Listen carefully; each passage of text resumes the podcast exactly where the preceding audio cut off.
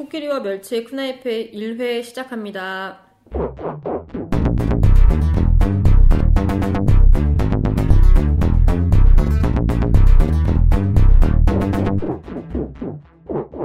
안녕하세요. 코끼리입니다. 안녕하세요. 멸치입니다. 잘 지내셨습니까? 네, 잘 지냈습니다. 오늘부터 베를린에는 작고 큰 행사들이 많아요. 아시나요? 아, 맞다. 핑스턴이죠? 핑스턴이 뭡니까? 아, 핑스턴 쉬는 날인데. 그죠. 그래서 월요일까지 쉬죠. 황금 연휴가 네. 시작됐어요. 오늘부터. 그래서 제가 좀 찾아봤습니다. 네. 핑스턴이 뭔가. 아, 역시. 위키페디아의 검색 내용을 읽어드리겠습니다. 핑스턴, 독일말로 핑스턴인데요. 우리나라 말로는 오순절. 그리스어로 제50의 뜻을 가진 말로 원래는 유대인들이 보리 농사의 수확을 끝내고 보리로 만든 두 개의 빵을 바치는 제사날을 말한 것인데 6월절의 이튿날로부터 50일째 되는 날에 해당한다. 어렵네요. 그죠? 네, 어렵네요. 전혀. 저희에게는 그냥 쉬는 날인데 베를린에 지금 저 여기 올 때 녹음하러 오는 이곳까지 사람이 굉장히 많더라고요. 있죠? 카니발 데어 쿨투렌. 이게 이제 핑스턴을 맞아서 베를린에서 하는 행사인데요. 금요일부터 일요일까지.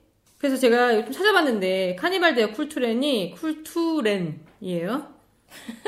이게 5,300명의 그 참가자들이 함께 한대요. 올해 2015년 이 행사에서는.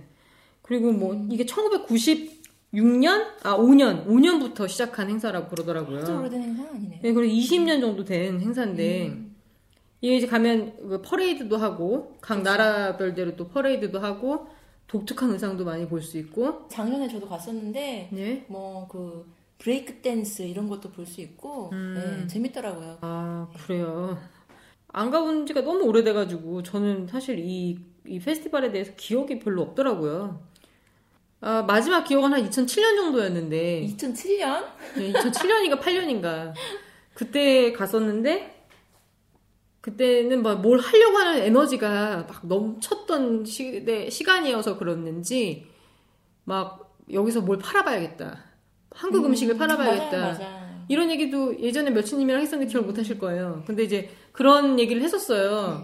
그래서 그때 뭐 그런 거를 좀 알아보고 뭐 그래서 좀 더 열심히 갔던 것 같기도 해요. 사실 지금도 가능한데 그냥 지금은 이제 더 가능해졌죠. 네. 그 당시만 하더라도 거기서 뭐 김밥을 말아서 판다거나 이런 게 쉽지가 않았어요. 뭐 그래서 거기서는 지금 이 카니발 데 쿨투렐에서는 장사를 못 했었는데 물론 나중에 뭐 다른 곳에서 다른 장사를 시작하긴 했지만 저에게 그냥 이 페스티벌은 그런 추억이 있는 곳, 장사를 하려다 못했던 곳, 그리고 뭐 그냥 기사를 찾아보니까 그 후에는 뭐 서울시랑 연결이 돼가지고 서해 체험 특집 뭐 혹은 뭐 탈 만들기 특집 뭐 이런 것들을 해서 한국을 더 알리려고 그 서울시가 뭘 했던 기록도 좀 남아있더라고요. 그래서 추천을 드립니다. 그리고 뭐 이런 얘기 말고 또 뭐 특별한 일 있었나요? 이 페스티벌은 베를린의 특별한 날이고. 저는 특별한 일이 있었는데요. 어머. 비밀로 하기로 했습니다. 이 비밀을 나중에 녹음을 낸 걸 들으셨을 때는 이 비밀이 뭔지 본인은 아셔야 되는데. 그게 무슨 말이야? 본인이 기억력이 별로 안 좋으시니까 이렇게 비밀로 했다가 그때 내가 뭐 했는데 비밀로 했었지? 이렇게 생각하시면 어떻게 하나 걱정이 좀 되네요. 비밀 일기를 써야겠네요. 그러시는 게 좋겠죠? 네. 그러면 뭐 여기서 안부 정도는 마무리를 하고요. 그리고 저희가 준비한 일부 독일 이슈 시작해 보겠습니다. 1부는 독일 신문이나 인터넷에 올라온 재미있는 기사들을 찾아보고 같이 수다를 떨어보는 코너잖아요. 네.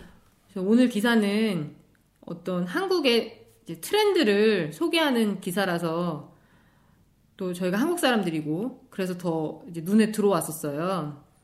그래서 이제 기사 제목은 킨더, 콤트, 에센, 구켄이에요. 이게 무슨 뜻인가요? 애들아, 와서 먹는 거 봐라.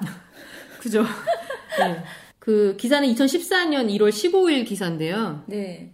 이 사진을 보면 이제 어떤 예쁘게 생기신 분이 그러니까요. 삼겹살을 굽고 옆엔 뭐 이게 오뎅탕인가요? 김치찌개인가요? 뭐 하여튼 이런 걸 놓고 막 뭘 먹으려고 하는 모습이 딱 장면이 그 한 그림으로 이렇게 나와 있어요. 네. 그래서 이 밑에 읽어보면 푸드 포르노라는 말로, 아, 자극적입니다. 푸드 포르노라고 네. 이렇게 얘기를 시작하는데, 한국에서 지금 이제 최고로 찍고 있는 먹방 트렌드에 대한 이야기예요. 사람들이 카메라 앞에서 몇 시간 동안 먹는데요. 그리고 다른 사람들은 이제 그 모습을 보고 있고, 그리고 이제 최고로 잘 먹는 사람? 프로피애서라고 그러는데, 우리나라 말로 뭐라 그러죠? 이렇게 전문적으로 먹는 사람? 뭐 어쨌든 이 사람이 지금 나중에 저희가 아프리카 TV를 좀 조사를 해보니까 이 사람 이름을 BJ라고 하더라고요. 브로드캐스팅 자키, 디스크 자키처럼 BJ가 이제 이런 VJ가 한 달에 뭐 수천 달러를 번다. 이런 내용으로 시작하고 있어요. 수천 달러면 우리나라 돈으로 얼마입니까? 수백만 원? 그죠, 수백만 원이고. 제가 찾아본 기사에만 따르면 어떤 유명한 이 BJ, 이 프로그램을 진행하는 BJ는 프로그램 한 번에서 1억을 버는 오. 그런 분들도 계시더라고요. 그러니까 이 먹는 걸로? 먹는 거로도 있고, 뭐, 이 프로그램이 굉장히 다양하더라고요. 지금 여기 기사는 먹방에 대한 프로그램이기 때문에 그런데, 네. 이 아프리카 TV에서 제공하고 있는 뭐 여러 가지 프로그램들이 있어요. 그럼 이 먹방이라는 거는 아프리카 TV에서 이런 프레임을 갖고 제공을 한 건가요? 시작을 그렇게 한 건가요? 그 아프리카 TV를 제가 조사를 해봤는데 이게 굉장히 재밌는 플랫폼이더라고요. 그 대한민국의 SNS 미디어 플랫폼이에요. 그 우리가 알고 있는 SNS는 뭐 트위터나 페이스북이나 뭐 그 정도만 알고 있는데 네. 이 아프리카 TV 이 SNS 새로운 미디어 플랫폼은 아프리카 TV에서 운영하는 인터넷 개인 방송 서비스라는 말로 특별한 기술, 장비, 비용 없이도 누구나 쉽게 PC나 모바일 기기로 언제 어디서나 실시간 생방송을 할 수 있는 개인 미디어입니다. 여기는 지금 이 기사는 저희가 이 뽑아온 기사는 이제 이런 어떤 이 개인이 개인 미디어로 먹방을 먹는 것을 소개함으로써 돈을 버는 행위가 좀 독특하고 트렌드가 돼 있는 한국에 대해서 신기하다는 어떤 뉘앙스로 기사를 쓰고 있거든요. 근데 이 재미있는 아프리카 TV는 조금 이따 다시 한번 얘기를 해볼게요. 네. 그래서 이제 그 다음으로 그 수천 달러를 버는 그 전문 먹방 DJ 얘기 뒤에 원래 우리가 요리를 하면 그 다음 먹죠? 그리고 이제 그게 어쨌든 하루의 일상인데 이제 한국에서는 이게 하나 일상이 아니라 이 미디어와 관련돼 있는 일이라고 얘기를 하고 있어요. 그래서 이게 예전에는 쿡쇼라고 해서 요리를 만드는 프로그램이 유행이었다면 지금 현재 한국에서의 새로운 트렌드는 먹는 쇼를 보여준다 이렇게 얘기하면서 어떤 사람들은 이런 호기심이나 이런 어떤 미디어를 좀 조롱하거나 그럴 수 있지만 이 나라는 어쨌든 이런 프로그램으로 팝스타 그 싸이 강남스타일을 만들었고 그렇게 이제 어떤 이런 프로그램이 한국 사람들한테는 되게 익숙하다는 얘기를 하는 거예요. 사실 독일에서는 익숙한 장면은 아니거든요. 전혀 아니죠. 예. 그래서 이 아프리카 TV에서 디바, 먹방의 스타가 있어요. 인기 있는 이 여자분이 이 카메라 앞에서 아주 풍성한 식사를 몇 시간 동안 저녁 식사를 계속 먹는 장면을 촬영을 하고 있나 봐요. 여기 내용이 2개의 피자, 샐러드, 그리고 뭐 12개의 그 동그랑땡? 네. 그리고 더 많이 뭐 어쨌든 더 호화스러운 메뉴들도 있는데 이런 것들을 한꺼번에 다 먹는 거죠. 이 여자분이. 쉬지 않고. 예. 몇 시간 동안. 그래서 이거를 통해서 이 여자분은 10kg가 쪘대요. 인터뷰에서 얘기를 그렇게 하셨는데, 그래서 한 달에 이 먹는 거를 소비하는 것만 해도 3,000달러를 소비를 한대요. 이 얘기는 한 3배 이상은 자기 수익으로 떨어진다는 얘기겠죠? 그래서 이제 이런 것들을 여기 기사에는 관음증의 어떤 하나의 형태로 보고 있고, 여기서 이제 토탈 푸드포른이라는 말이 나와요. 그래서 이제 이거를 이런 식으로 되게 독특해서 이 기사를 소개하게 된 것 같아요. 그래서 이제 마지막으로 가면 이 먹방의 이 BJ, 이 여자분은 이 방송이 그냥 예를 들어 아르바이트 개념이 아닌 거예요. 실제 이거로 돈을 굉장히 많이 버니까. 근데 이거 좀 신기하잖아요. 어떻게 이렇게 먹는 걸 가지고 돈을 벌 수 있나. 그래서 이 아프리카 TV에서 만든 이 수익 시스템이 어떻게 되는지를 마지막으로 소개하고 있는데 이 BJ에게 가상의 돈을 선물할 수가 있어요. 가상의 돈. 현실에서는 쓸 수 없는 가상의 돈. 여기서는 별풍선이라고 하는데요. 그 별풍선을 사는 거예요. 그러면 근데 살 때는 실제 돈으로 사야겠죠? 네. 100원, 1000원 이렇게 실제로 사서 이 방송을 하고 생방송으로 하고 있을 때 이 자기가 산 별풍선을 보내주는 거예요. 그러면 이제 그거를 아프리카 TV와 이 BJ랑 수익을 나눠서 갖는 거죠. 몇 대 몇으로 나누는 거예요? 그러니까 그게 제가 찾아보니까 BJ마다 다 다르더라고요. 인기 있는 BJ는 뭐 7대3 뭐 이렇게 가고 BJ가 7 먹고 뭐 그렇죠. 근데 이제 첫 방송이고 잘 뭐 하면 뭐 5대5, 4대6 이렇게 해서 이 퍼센티지가 많이 이렇게 나뉘더라고요. 이 먹방 스타는 매달 수입이 뭐 이미 5자리를 찍는다고 이렇게 나와요. 기본 5자리면 $10,000 정도 된다는 얘기죠. 이렇게 벌고 있다 이러면서 이제 기사가 마무리가 되고 있습니다.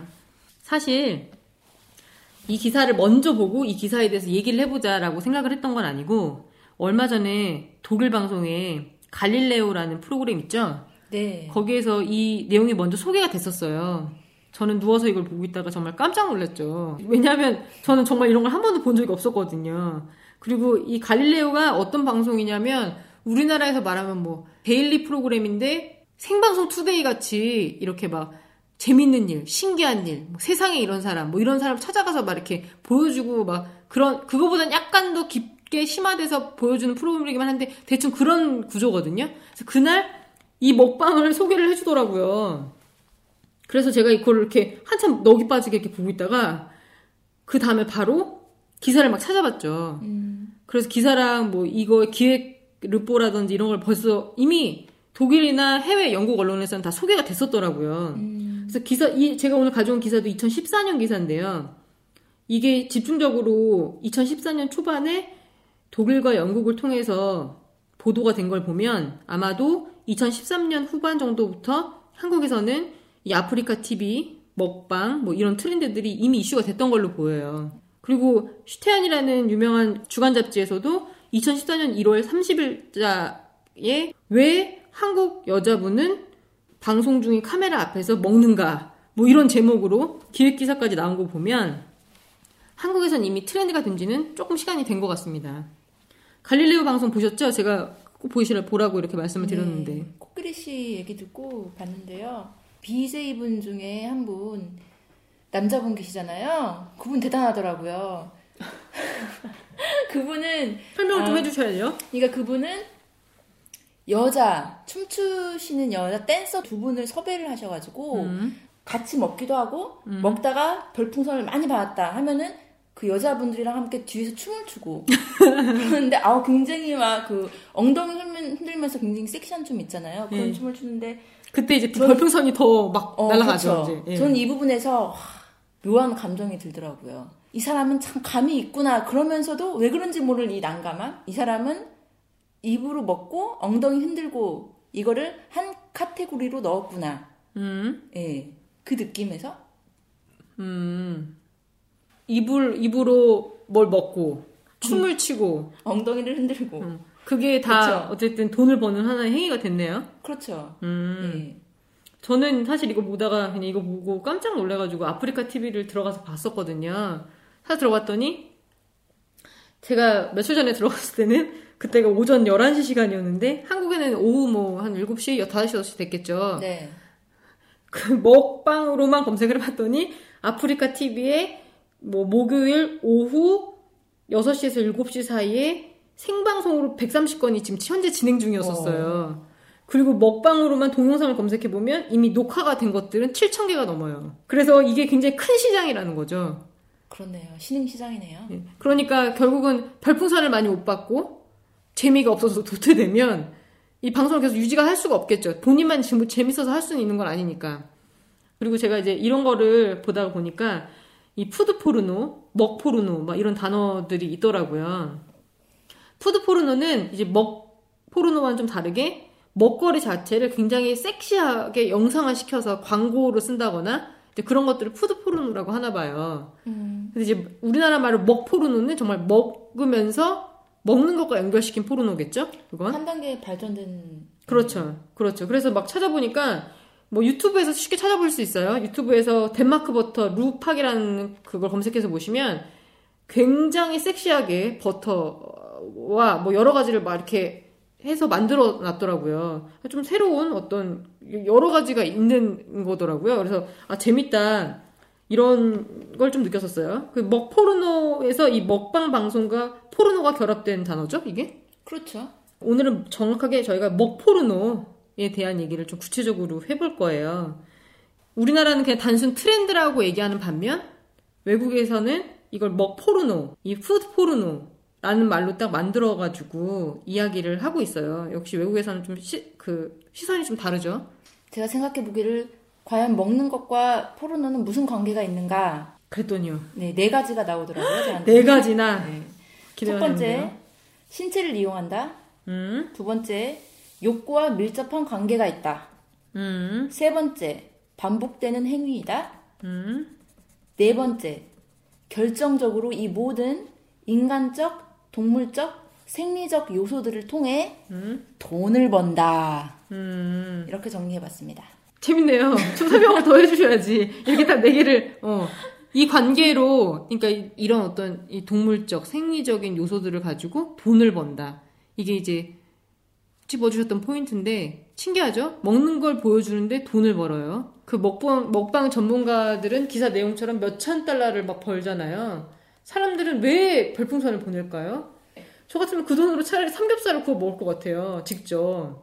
이게 아마 뭔가를 보면서 본인도 막 같이 막 뭔가 같이 이렇게 뭘 하고 싶은 마음이 드나 아니면 흥분을 하는 건가? 이게 좀 되게 이게 관념증과 연결돼 있나요? 그러니까 좋으니까 돈을 보내겠죠? 좋으니까 마음에 드니까? 예, 그렇겠죠. 싫은데 막 돈을 보낼까요? 아니죠. 일단은 좋고 그쵸?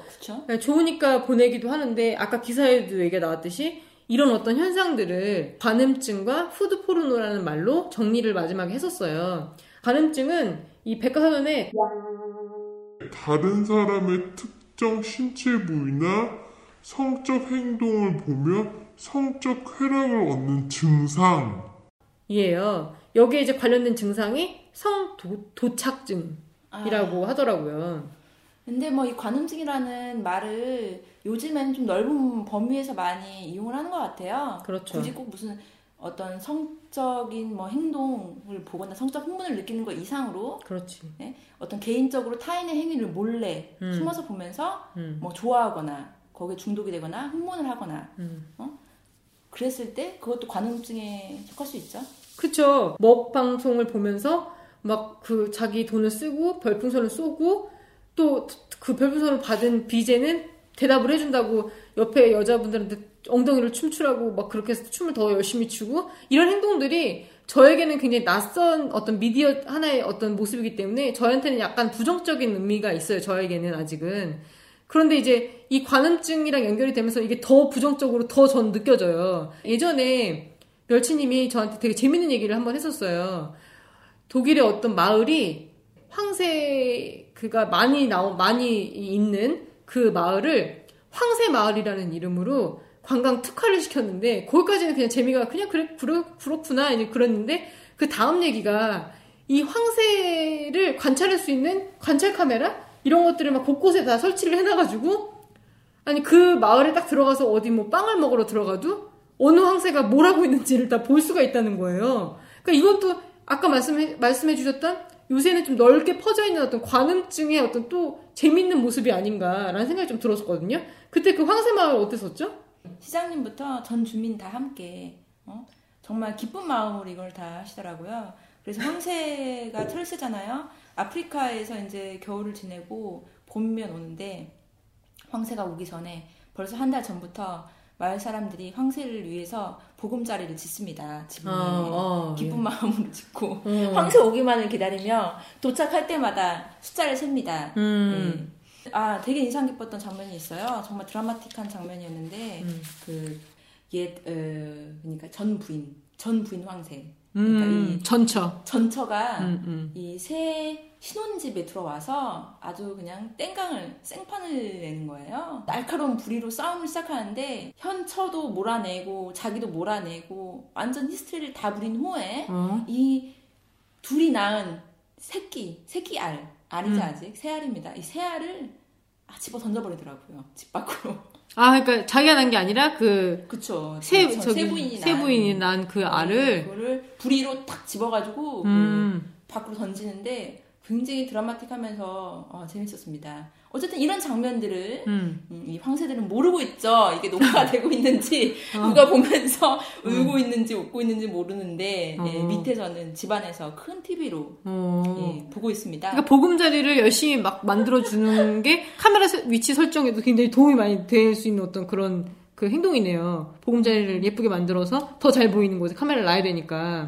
그 궁극적인 목적에서는 황새들 돕고 네? 그리고 황새를 관찰해서 여기 관광 특화시켜 그렇죠 특화시키고 너도 좋고 나도 좋다 뭐 이렇게 그래서 그때 얘기했던 얘기 중에 그래서 뭐 거기 여행을 가셨던 독일 할머니가 뭐 이렇게 뭐 빵집 같은 데서 그 케이크를 한 조각 드시면서 그 황새가 있는 모습을 이렇게 구경하고 계시고. 네, 그건 할머니 한 분이 아니라 관광단이에요. 그렇죠. 버스 차로 막 대절해가지고 할머니 할아버지들이 그렇죠. 마을에 막 진입을 합니다. 그래서 그 밑에 그 식당에 들어가셔서 커피 마시면서 같이 수다 떨면서 황새를 관찰하고 계십니다. 이거는 좀 재미있고 귀여운 좀 나름 귀여운 어떤 관음.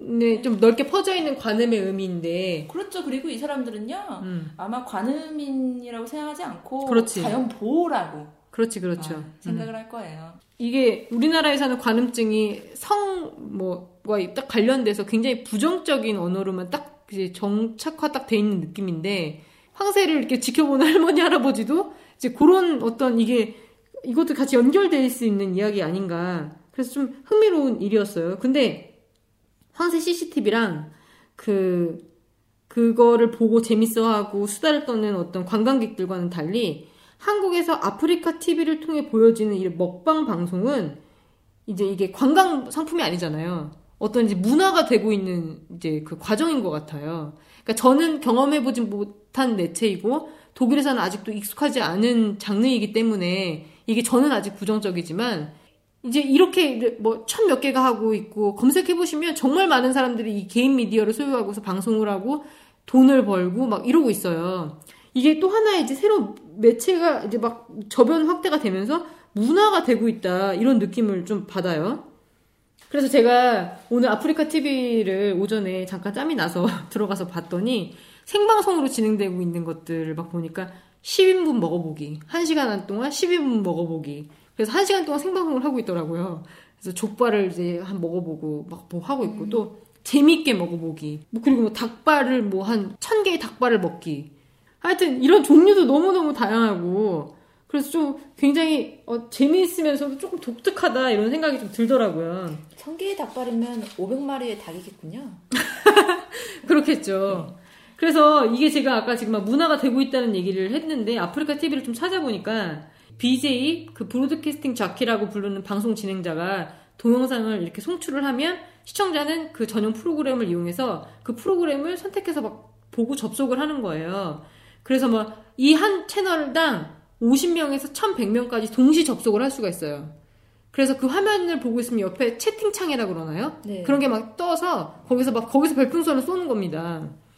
그리고 뭐 매해 TV 아프리카 TV 방송 대상 뭐 이런 걸 뽑나 봐요. 그래서 거기 대상을 수상한 BJ 그러니까 대상이죠. 뭐 그러니까 유재석이나 신동엽 같은 그런 대상을 받은 BJ는 그 동시 접속할 수 있는 명을 1,600명까지 올려줍니다. 이거 아프리카 TV 무섭네요. 예, 그리고 뭐 자신이 보고 있는 채널을 중계해주는 중계 채널을 시청함으로써 동시 접속 제한을 회피할 수도 있고 여러 채널과 또 연동이 되기도 하고 그리고 막 50대 후반에 이제 나이 드신 부모님 정도 되는 세대들인데 그분들이 그냥 마루에 거실에 이거를 딱 설치를 해놔요. 그러고서 뭘 하지 않으세요. 그냥 왔다 갔다 하시는 거예요. 왔다 갔다 해서 어느 한 시간 동안은 아예 아저씨가 안 나올 때가 있어요. 근데 그걸 보고 별풍선을 막 쏩니다, 사람들이. 뭐 이제 굉장히 뭐라 그러지? 좀 굉장히 느낌이 저는 약간 그로테스크하던데. 그래서 이 BJ가 뭐 예쁘고 어리고 가슴 크시고 막 이런 젊은 층뿐 아니라 70대 할아버지까지도 이 BJ로 지금 활동을 하고 계신대요. 아, 그러니까 재밌죠? 이거는 참 이해하기 쉽지가 않은데요. 관음증의 절정이라고 할 수 있겠네요. 그죠. 네.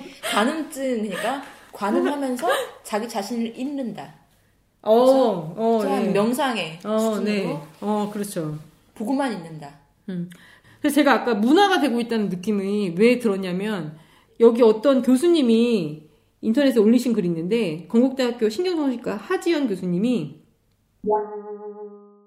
아프리카 TV를 주로 이용하는 10대들은 인터넷 소통이 현실 소통의 대체제라고 생각하지 않는다. 부모 세대는 직접 얼굴을 보거나 목소리를 듣는 식으로 인간관계를 맺는 것과 인터넷으로 채팅을 하면서 인간관계를 맺는 것을 다르다고 생각하는 반면, 요즘 10대들 그리고 이 아프리카 TV를 전체적으로 보고 있는 20대들은 이 두 개가 같은 인간관계라고 생각하는 거죠. 그래서 이게 점점 더 많아지면서 이게 문화가 이렇게 저변 확대가 되고 있는 느낌이 좀 들더라고요. 그러니까 아까 얘기했듯이 자기를 보여주면서 남이 나를 몰래 볼 수 있고 이런, 이걸 뭐라고 정의를 하면 좋을까요? 어쨌든 이건 그냥 인간관계를 넘어서 이 관음증과 연결되어 있는 인간관계가 아닌가. 그러니까요. 어떤 상상력과 판타지하고 관련도 있는 것 같고요. 네. 문제점도 되게 많아지고 있죠. 제가 좀 찾아보니까 이 아프리카 TV 개인 미디어를 소유하게 되면서 이 뭐 여러 가지 문제가 있어요. 선정성 논란도 있었고, 2008년 한 여성 이 BJ는 알몸으로 그대로 방송을 했어요. 그래서 이제 물의를 당연히 빚었겠죠. 그리고 또 2011년에 어떤 이 게임 방송으로 인기를 몰았던 그 남성 BJ는 불특정 다수와 연락을 취할 수 있는 랜덤 채팅을 중계하다가 상대방이 를 노출한 사고를 발생하게 된 거예요. 근데 되게 웃긴 건 아프리카 TV에서는 그 BJ를 영구 정지시켰지만 곧 사면시켜줘서 다시 방송을 할 수 있고 지금도 방송을 합니다. 그리고 뭐 시청자 성폭행 사건도 있습니다. 저는 사실 지금 잠깐 이런 생각이 들었어요. 예. 지금 이 그 방송사고처럼 아니면 지금 문제점들 집어준 것 중에 한 여자분이 나체로 방송했다. 그게 이제 문제가 됐다면 그것과 이 지금 먹방? 같은 분위기인 것 같아요. 저한테는. 그죠. 똑같이 저한테는 엽기적으로 들리는데. 그죠. 그렇지 않다는 거죠, 사실 지금 한국. 그렇지 않다는 거죠. 소비자들은. 한국 소비자들은. 다르게 본다. 노출되면 문제라고 생각하지만. 폭식과, 이런 10인분을 3시간을 먹어보기, 이런 행동들을 보는 것은 다르다고 생각하는 거죠. 여기서 한번 더 집어주고 싶어요. 왜냐면 노출은 노출이지 않습니까? 예. 신체적으로 어떤, 건강 해치는 위험이 없습니다. 이거는 이제 노출하는 사람과, 그러니까 노출증 환자와 관음증 환자, 둘 사이의 관계라고 볼 수 있고요. 예. 근데 이 먹는 거, 폭식이죠? 항상 차려놓고 1,000개의 닭다리, 500마리의 닭발을 뜯는다. 자, 이거는 폭식입니다. 그래서 제가 폭식에 대해서 찾아봤는데 폭식이란 제가 폭식증을 봤습니다. 폭식증. 증이 붙었으면 이제 폭식증이란 짧은 시간 동안 폭식하고 맛보다는 기계적으로 먹으려고 한다. 복통과 구역질을 알 때까지 먹은 뒤 몸무게가 증가하는 것을 막기 위해 토하거나 음비약, 설사약, 이뇨제 등의 약물을 사용하고 운동에 집착하기도 한다.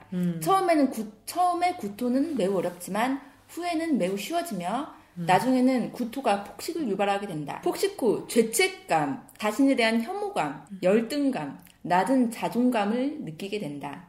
심리적으로는 폭식 당시에는 쾌감을 느끼지만 곧 불쾌하게 바뀌게 되고 이러한 불쾌한 감정이 구토를 유발한다. 즉 폭식증은 건강을 해치는 정신병으로 간주할 수 있다고 저는 생각합니다. 먹방에 나오는 이 BJ들은 이거는 먹음으로써 폭식으로써 신체에 해를 끼치고 정신적으로 해를 끼치지만 돈을 번다는 어떤 만족? 돈이라는 보상으로 이걸 반복하고 있지 않습니까? 위험한 거죠. 이걸 또 돈을 보냄으로써 같이 더 먹어라. 먹어 죽어라, 이거는. 정말? 먹을 수 있어? 이거 내가 그러게요. 제가 오늘 봤던 별풍선에서 이렇게 하나 별풍선 보내면 그 BJ가 읽어주질 않아요. 예를 들어 제가 뭘 먹고 있잖아요. 그러면 멸치님이 10개 별풍선 보내셨습니다. 뜨잖아요? 안 읽어줍니다. 근데 예를 들어 맥주님이 1000개 별풍선을 보내주셨습니다. 이러면 한번 보게 됩니다. 근데 그 다음 바로 맥주님의 요구사항은 삼겹살을 4개를 써서 한 입에 넣어주세요. 이런 멘트가 나가면 예, 맥주님 감사합니다. 이러면서 그 삼겹살을 4개를 싸가지고 입에 넣습니다. 그러면 그거에 이제 어떻게 해요? 1000개의 별풍선으로 자기 얘기를 들어줬는데 그 다음부터 막 5000개 올라가고 10,000개 올라가고 이렇게 되는 거더라고요. 그렇죠. 바로 자학과 가학의 그렇죠. 그렇죠. 아주, 정확한 포인트가 그거죠. 그렇죠? 예, 예. 이 음식을, 이 귀한 음식을 가지고 이렇게 자학과 가학의 반복. 저는 엽기적이라고 생각합니다. 그러니까 이제 이 한국은 먹는 거에 대해서는 굉장히 관대? 그러니까 관대하죠. 관대한 편이라고 얘기합시다. 왜냐하면 먹는 거를 이렇게 막 더 먹어라. 뭐 이거로 뭐 돈을 번다. 이런 행위는 전혀 이상한 행위가 아니에요. 그냥 하나의 트렌드라고 얘기할 수 있지만 방송에서 가슴을 더 내려주세요. 그러면서 막 10,000개를 쏩니다. 멸치님이 10,000개를 쏩니다. 그랬더니 그걸 봤던 코끼리님이 아닙니다. 2짝을 다 내려주면 20,000개 쏘겠습니다. 막 이런 게 써있으면 그거 역시 뭐 몸을 해치고 정신을 해치는 게 그냥 폭식 정도가 아니라 사실 이 노출도 같은 거로 보여지거든요. 저는 자학과 가학의 포인트는 같이 맞아져 있는 게 식욕과 성욕을 자극하는 지금 요 매체입니다. 먹방 프로그램과 이 본인의 노출함으로써 보여주는 프로그램. 그래서 제가 이 식욕과 성욕을 너무 이게 다르다고 왜 생각을 할까? 그래서 제가 찾아봤습니다. 대전 생생한의원 블로그에 나와 있는 내용을 좀 간추려봤는데요. 뇌의 호르몬 분비를 조절하는 시상하부에서 식욕과 성욕을 관리합니다. 식욕 중추와 성욕 중추의 간격이 불과 1.5mm 정도밖에 안 돼서 하나의 중추가 영향을 받으면 다른 중추도 덩달아 영향을 받는다. 여기서 남녀의 차이가 식욕 중추는 배고픔을 느끼는 중추와 포만감을 느끼는 중추로 이루어져 있는데 남자는 배고픔을 느끼는 중추와 성욕 중추와 가까운 반면 여자는 포만감을 느끼는 중추와 성욕 중추가 훨씬 가깝습니다. 요약을 하면 남자는 배가 고플 때 성욕을 느끼고 여자는 배가 부를 때 성욕을 느낀다는 거죠. 결과적으로 여자가 섹스를 충분히 하면 그렇게 막 이 허기짐을 느껴서 막 계속 많이 먹고 막 이러질 않는다는 거죠. 여자가 실현을 당했을 때 폭식을 하게 되는 이유는 뭐 어떤 분은 우울해서 뭐 이렇게 식사를 안 하실 수도 있고 뭐 그냥 계속 누워서 잠만 주무실 수도 있고 술만 드실 수도 있긴 한데 제 얘기는 여기서 이제 이 어떤 이 근거가 있는 거를 보니까 그러니까 폭식을 많이 해서 이 포만감을 느끼면 그 중추가 섹스를 했을 때 그 중추랑 거의 비슷하다는 거죠. 결과적으로 식욕과 성욕을 분리할 수는 없다가 이 과학적 근거 내용이에요. 분리해서 생각하면 안 된다. 우리가 10년 전에 한국 드라마를 봤을 때 기억나십니까? 무슨 드라마에는 대발이. 아, 30년 전 아닙니까? 우리 나이 너무 나오는 것 같은데요? 아니 그 먹는 장면이 항상 나와요. 식사 장면. 다 같이 모여서 식사하는 장면. 어머니가 부엌에서 요리하는 장면으로도 그 하나의 씬이 만들어지고. 그러니까 TV가 문제 아니겠습니까? 드라마가 문제입니다. 왜 이런 TV를 보고 드라마를 봅니까? TV와 드라마를 보면서 배우는 거거든요. 아, 먹는 건 가족이 함께 모여서 먹는다. 한번 먹으면 저렇게 맛있게 차려놓고 먹는다. 엄마는 항상 밥을 차린다. 그러니까요. 주입식 교육 아닙니까? 아, 드라마로 그런 주입식 교육을 할 수 있는지 잘 모르겠는데 이게 굉장히 시청률과 연결돼 있고 한국 사람들이 굉장히 관심거리이기 때문에 이렇게 이런 프로그램도 많이 생기고 먹는 거, 야식, 점심을 못 먹냐, 저녁을 못 먹냐 이런 걸 가지고도 이제 프로그램이 만들어지잖아요. 근데 독일에는 절대 이런 방송이 없습니다. 왜냐하면 생각해보시면 한국에서 오후 5시에서 6시 사이 주부들이 이제 저녁밥을 차려야 될 타이밍에 한국에서 이제 공중파나 이런 방송에서 어디 맛집을 가거나 어떤 요리사가 나와서 요리를 해주시거나 이제 그런 장면들이 되게 소비가 많이 돼요. 왜냐, 먹는 게 세상에서 제일 중요한 것처럼 그렇게 먹는 방송들이 많이 나오고 그게 인기가 항상 있으니까요. 독일에서는 사실 이런 문화가 별로 없잖아요. 그래서 제가 생각을 해봤어요. 독일에서는 먹을 걸 보여주고 같이 먹는 장면에 비해서 서로 몸으로 키스를 하고 이렇게 손을 잡고 있고 몸으로 이런... 키스를 합니까? 아, 죄송합니다. 입으로 키스를 하죠? 아, 제가 이렇게 섹스를 안 해본 지 너무 오래돼가지고 제가 어느 거로 섹스를 하는지도 기억이 잘 안 나네요. 키스를 하는지를. 근데 이런 장면들이 오히려 먹는 거에 비해서 할애가 더 많이 됩니다. 어떤 스킨십으로 이루어지는 어떤 그런 것들이 굉장히 자연스럽게 그 드라마에 녹아져 있고 다 그래요. 근데 우리나라는 일체 7시, 8시 타임에 아버지, 어머니랑 다 같이 밥 먹는데 키스를 하는 장면이 나온다거나 드라마에서, 영화가 아니라 그리고 막 뭐 스킨십을 하고 있거나 눈을 마주보면서 당연하죠. 이야기를 하지를 않으니까 한국은 그 다른 시간 어디 하라 하겠습니까? 반찬 만들고 요리하고 요런 거에 더 많은 걸 쏟는 것이 아닌가. 제가 지금 초점을 알았습니다. 우선 이 초점을 얘기하기 전에 네. 물어보겠습니다. 네네. 코끼리 씨 어렸을 때 부모님 키스하는 거 보신 적 있습니까? 없습니다. 그렇죠. 네. 저도 없습니다. 저는 엄마 아빠가 손잡는 것도 못 본 것 같습니다. 그렇죠. 그런데 우리는 지금 다른 세상을 살고 있잖아요. 예. 개혁이 필요합니다. 한국의 성문화 개혁 필요한 시기입니다. 정말 뭐 우리가 오늘 방송이 되게 왔다 갔다 하네요. 왜냐면 이 본능 욕구와 관련돼 있어서 막 뭐 어쨌든 그래서 그런가? 우리 코끼리 씨, 네네, 그 성욕에 문제가 있다, 성욕에 네네. 문제가 있다. 예예. 그래도 식욕은 가고 있다. 예예. 먹고 살아야 하니까 말씀하시지 않았습니까? 예예. 제가 거기에 아주 좋은 방법을 알고 있습니다. 예, 말씀해 주세요. 잠자면서 꿈을 꾸세요.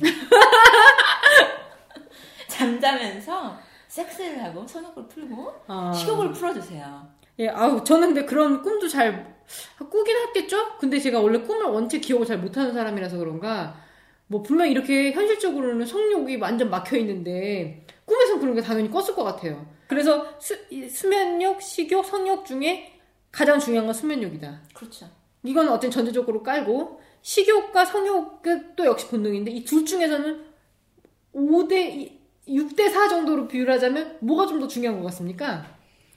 저한테 물어보는 겁니까? 제가 먼저 물어봤으니까 질문을 대답을 해주세요. 왜요? 그러면 일단 이 정도로 오늘 저희가 얘기하려고 했던 먹방, 뭐 먹포르노 이런 것들은 마무리를 하고요. 마무리하면서 한마디씩 하면 좋을 것 같아요. 생각하지 않고 소비만 하는 문화는 저급 문화이다. 이 기사나 이 내용을 조사하시면서 그런 생각을 많이 하셨군요. 저는 마무리를 하면서 저는 이걸 보면서 그런 생각이 좀 들어요. 저도 이런 뭐 혼자 집에서 저녁에 밥을 먹을 때 아프리카 TV가 아니라 공중파 방송이나 그 유튜브로 우리나라 현재 방송국에서 보여주고 있는 먹방을 봐요.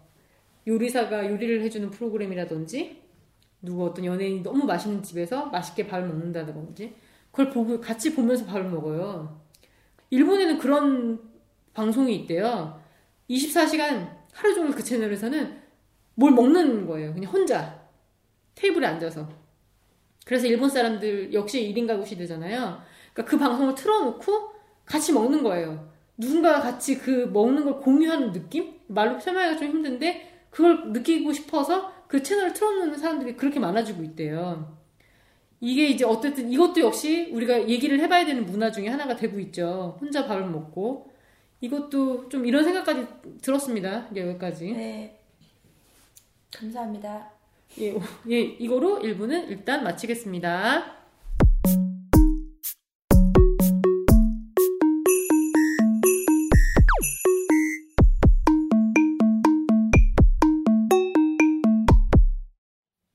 일부 끝내고 잠시 쉬고 맥주 한잔하고 돌아왔습니다. 처음이라 막 우왕좌왕 막 그런 느낌이 좀 있었는데 뭐 우리 클로징 멘트처럼 다음에는 낫겠죠. 피드백 많이 보내주시면 의견 수렴해서 다음에는 좀 더 좋은 방송 만들겠습니다. podkneipe@gmail.com으로 보내주세요. podkneipe@gmail.com. 이분은 여러분의 고민에 무게를 달아서 민원을 해결하겠습니다. 저희가 아직 받은 사연이 하나도 없어가지고요. 프롤로그에서 언급했듯이 독일의 그 한인 커뮤니티로 제일 유명한 그 사이트에서 생활분담 글을 저희가 좀 추려봤어요. 재밌는 거. 멸치님 좀 소개해주세요. 글쓴이 보땡땡님. 제목 일부 무지 몰각한 워홀 직장인이나 비슷한 부류들에 대하여. 저는 집주인입니다. 제가 새놓은 건물에 워킹홀리데이 직장인들이 많이 살고 계십니다. 저희 위층에 살고 계신 분께 와이파이를 빌려주었습니다. 그리고 얼마 후 독일 변호사 50명이 소속돼 있는 로펌으로부터 벌금 고지서를 우편으로 받았습니다. 벌금액은 815유로입니다. 우리나라 돈으로 한 100만 원 넘죠? 넘죠. 그분께서 자초지종을 설명해 드렸는데 오리발을 내밀더라고요. 자신들이 저지른 범죄에 대해 책임을 지는 것이 인간의 도리가 아닐까요? 물론 한국 어울 직장인들이나 유학생들이 다 그렇다는 것은 절대 아닙니다. 억울함이 막 느껴집니다. 그렇습니다. 자, 두 번째 사연. 글쓴이 SNA 제목 토렌트 벌금 낼까봐 무섭습니다. 토렌트를 받아 영화를 보곤 했는데 여기서 그렇게 잘 걸린다는 사실을 최근에야 알았습니다. 앞으로는 반성하고 당연히 토렌트는 사용하지 않을 것이지만 100명을 하면 100명 다 벌금을 받는 건가요? 많이 받아볼수록 벌금도 세지나요? 아, 너무 불안하네요. 제가 이번에 읽을게요. 너무 열연을 하셨네요. 글쓴이 집토땡땡님이시고요. 제목은 받지 않은 파일에 말도르 프로모에서 편지가 왔어요. 토렌트 사용권으로 편지가 왔어요. 와이파이를 공유해준 적이 있어서 누군가 사용한 건지는 전혀 모르고 있는 상황인데요. 현재 친구가 쓴 것 같은데 제 컴퓨터랑 IP도 다르고요. 915유로나 청구됐는데 며칠 후면 비자 신청하러 가야 되는데 이 일로 불이익 받을까봐 걱정돼요. 글쓴이 불땡땡님 제목 토론토 다운로드 벌금 고지서. 토론토 다운로드로 벌금 고지서를 올해 8월에 받았습니다. 아이고, 700유로 금액을 두 차례 편지를 통해 가격 조정을 요청했습니다. 올해 9월 25일 2차 조정된 가격 450유로 입금하라는 편지를 받았습니다. 하지만 300유로로 깎아달라고 편지 보냈는데 아직까지 깜깜무소식입니다. 제가 12월에 한국에 들어가야 하는데 이런 상황에서 혹시 공항에서 출입금지 조치 당하는 거 아닌지 궁금합니다. 이 마지막 사연은 정말 얼마나 흥분하셨는지. 제목은 토론토, 내용은 토렌테, 정확한 명은 토렌토입니다. 토렌트입니다. 300유로까지 깎아달라고. 예, 제가 봐서 450까지 하신 거 정말 대단하신 건데요. 지적적인 일입니다. 아, 그나저나 제가 가슴이 애려옵니다. 왜요? 왜요? 코끼리님, 이 사연을 모으신 이유를 제가 알겠네요. 얼마나 내셨습니까? 1000유로 이상이라고만 해둡시다. 금액을 이야기하면 돈 되게 많은 사람인 줄 아니까. 생활문답에 들어가서 토렌트로만 검색을 해서 글을 찾아보시면 이런 벌금과 관련된 이야기가 100개는 넘습니다. 거기에 뭐 이런 관련된 문이나 댓글들을 다 세서 보면 그 수백 개가 넘어요. 이런 글들이. 그 정도로 좀 심각합니다. 일단 결론부터 말씀드리면 변호사 회사에서 벌금 편지가 오면 두려워하지 마시고, 네, 일단 그 편지를 차분하게 다 읽어보신 다음에 좌절감과 허무함으로 손을 떠시면서 일단, 그렇죠, 벌금을 내세요. 아니, 근데 그 좌절감과 허무함이 읽어도 이해가 안 되니까. 아, 그러니까요. 근데 제가 지금 다 말씀드릴 수 있어요. 왜? 저는 경험자니까. 읽지 않고도 어떻게 해야 되는지 말씀드릴게요. 일단 벌금을 내셔야 돼요. 왜냐하면 불법이잖아요. 근데 지금 위의 내용처럼 뭐 최근에야 뭐 알았습니다, 뭐 어떻게 벌리면 안 돼, 이제 안 받을 거예요, 뭐 이런 얘기 의미가 없습니다. 뭐 죽이려는 의도는 없었다, 겁만 주려고 했다 이랬는데 만약에 죽었으면 그 사람이 그 의도가 순수했다고 해서 그 사람 그거 아니잖아요. 아니, 근데 그렇게까지, 예, 좀 심하게 얘기했죠? 그렇죠. 그래도 이게 저 역시 올해 1월 얼마 안 됐습니다. 따끈따끈해요. 올해 1월에 변호사 편지를 받고 아우. 돈도 돈이지만 그 기분이 이루 말할 수가 없었습니다. 멸치님은 토렌트 안 쓰시니까 모르실 거예요. 아우, 전 토렌트가 뭔지도 몰랐다가 코끼리 때문에 알게 됐는데요. 토렌트 시스템을 어떻게 쓰는지도 모르죠. 예, 예, 그래요. 모르세요, 정말. 예, 모릅니다. 아무것도 모르는 게 좋습니다. 예, 이건 그래요. 몰라서 다행이었던, 예, 것 같아요. 그렇죠. 모르는 게 좋죠. 근데 뭐 예전에 주변 사람들한테 들어보니까 뭐 제가 알기로는 뭐 변호사를 대가지고 뭐 이렇게 해서 뭐 안 냈다는 얘기를 들은 적이 있어요. 근데 그게 아니더라고요. 한 1년 뒤에 다시 제대로 된 금액으로, 그렇죠, 다시 받더라고요. 그렇죠. 그래서 제가 지금 이걸 다 이런, 혹시나 이 독일에 사시는 분들 중에 저희 방송 들으시는 분들, 그중에 또 토렌트에 대해서 고민하시는 분들을 한 방에 해결드리려고 제가 이걸 갖고 왔어요. 제 표를 깎는 고통을 갖고. 일단 돈 안 내고 배째고 그냥 한국 가실 분들은 내시지 마세요. 그렇죠. 한국 가면 되니까. 예, 한국 가시고 다시 독일에 안 돌아오실 거고, 독일에서 오래 사실 생각이 전혀 없으신 분은 그 방법도 나쁘지 않아요. 그렇죠. 예. 예. 그리고 또 학생일 경우에는 학교마다 그 학생 지원센터가 있어요. 거기 이제 그 문의를 해보실 수도 있어요. 그래서 여기 위에처럼 뭐 벌금을 조정을 해서 뭐 이런 일도 있을 수 있어요. 그러나 지금 방금 그 친구분 얘기를 드렸지만 다 내야 됩니다. 근데요, 어더라 여기 한 분 계셨어요. 출국 금지 조치 당하는 거 아니냐고. 300유로까지 깎고 싶다고 했는데 네네. 아직 네네. 깜깜무소식이다. 아, 그분에게는 제가 이런 답변을 드리겠네요. 450유로까지 깎았으면 정신 차리고 450유로 내라. 450유로 내고 지금 이 질문의 파악이 뭡니까? 300유로를 못 내는데 300유로만 내고 싶은데 아직 요거에 대한 대답이 없고 자기는 출입 금지 조치 당할까봐 무섭고 이거 아닙니까? 당할까요 근데? 안 당하죠. 안 당하죠 이런 것도. 이런 소장을 제대로 안 읽어보신 분입니다 이분은. 예. 근데 안 당하는데 예. 무서워서 12월 될 때까지 어떻게 버티실 수 있나 모르겠어요. 그러니까요 말이죠. 내가 언니로서 얘기해 주는데 이거 이 사연 보는 사람이 이거 들었으면 좋겠네. 450유로까지 깎은 것도 기적이에요. 어차피 제가 아까 말씀드렸죠. 돈 다 내야 된다고. 나중에 1년 뒤에 편지 다시 옵니다. 450유로 내고 지금 한국으로 빠지시는 분인 것 같으니까 내시고 그냥 빠지시라고요. 이게 지금 여기서 질질 끌다가는 정말 출입금지 당할 수도 있어요. 그러니까 그냥 450유로 내시고 그냥 편안하게 하고 가시길 바랍니다. 그리고 벌금이 다 같지가 않아요. 영화 하나를 받으시건 음악 한 곡을 받으시건 니들 잠깐 받다가 멈췄다. 이거 아무 의미 없습니다. 어쨌든 받으시면 업로드가 돼서 개수, 용량 이런 거 상관없이 무조건 처음 기본이 815입니다. 셉니다. 예. 언제 업로드가 됐는지도 모르기 때문에 예를 들어 내가 음원 하나를 받는 도중에 영화 하나를 같이 받고 있었다. 이게 다 걸릴 수가 있어요. 두 개가 걸리면 1630유로가 내는 거예요. 변호사 회사는 아까도 그 사연이 아까 뭐 있었던 것 같은데 말도로프 프로머라는 회사입니다. 변호사 50명이 소속되어 있는 이 회사예요. 그러니까 항상 이 회사에서. 네, 맞습니다. 이 회사에서 관리하고 있습니다. 이 회사가 지금 모든 저작권 이 소니나 이런 데서 다 여기랑 계약을 한 상태라서요. 이쪽에서 다 오게 돼 있습니다. 그리고 이메일이나 전화 등으로는 알리지 않고 반드시 우편으로 집으로 옵니다. 그리고 봉투가 크고 무거운 두께감 있는 편지가 왔다. 그러면 이제 그건 발도프에서 환영의 편지를 보낸 겁니다. 코끼리님. 네. 뭐 받으신 거예요? 일단은 음원 하나 받았어요. F로 시작하는 그룹인데요. 말은 하고 싶지 않습니다. 왜냐면 그 제가 원래 좋아했던 그룹도 아니었는데 신곡 나왔다 그래가지고 한번 받았다가 그렇게 됐고요. 영화도 뭐 하나 받았는데 보다가 껐습니다. 좋은 영화도 아니었는데. 어느 나라 영화?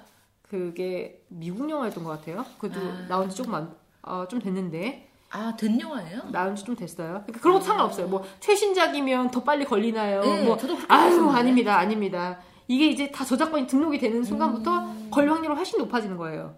아시겠죠? 그리고 지금 한국에서는 이걸 참 제재를 안 해요. 되게 조금 아이러니하죠. 왜냐하면 한국에서는 예를 들어 같은 미국 영화를 여기서 토렌트를 받으면 걸릴 확률이 되게 높은데 한국에서 그 토렌트를 받잖아요. 그러면 걸릴 확률이 좀 적어요. 이게 왜 그런지를 걸리기는 해요. 걸리기는 합니다. 근데 거의 비율로 따지면 여기가 10명 걸리면 한국은 1명 걸리는 꼴입니다. 예, 그래서 보면 한국은 아예 그 사이트를 막는 거예요. 다운받은 사람을 업로드 된 사람을 잡는 게 아니라 아예 그 사이트를 폐쇄시키거나 그 사이트를 만든 사람을 잡아가는 거예요. 그래서 어쨌든 내야 돼요. 불법이니까요.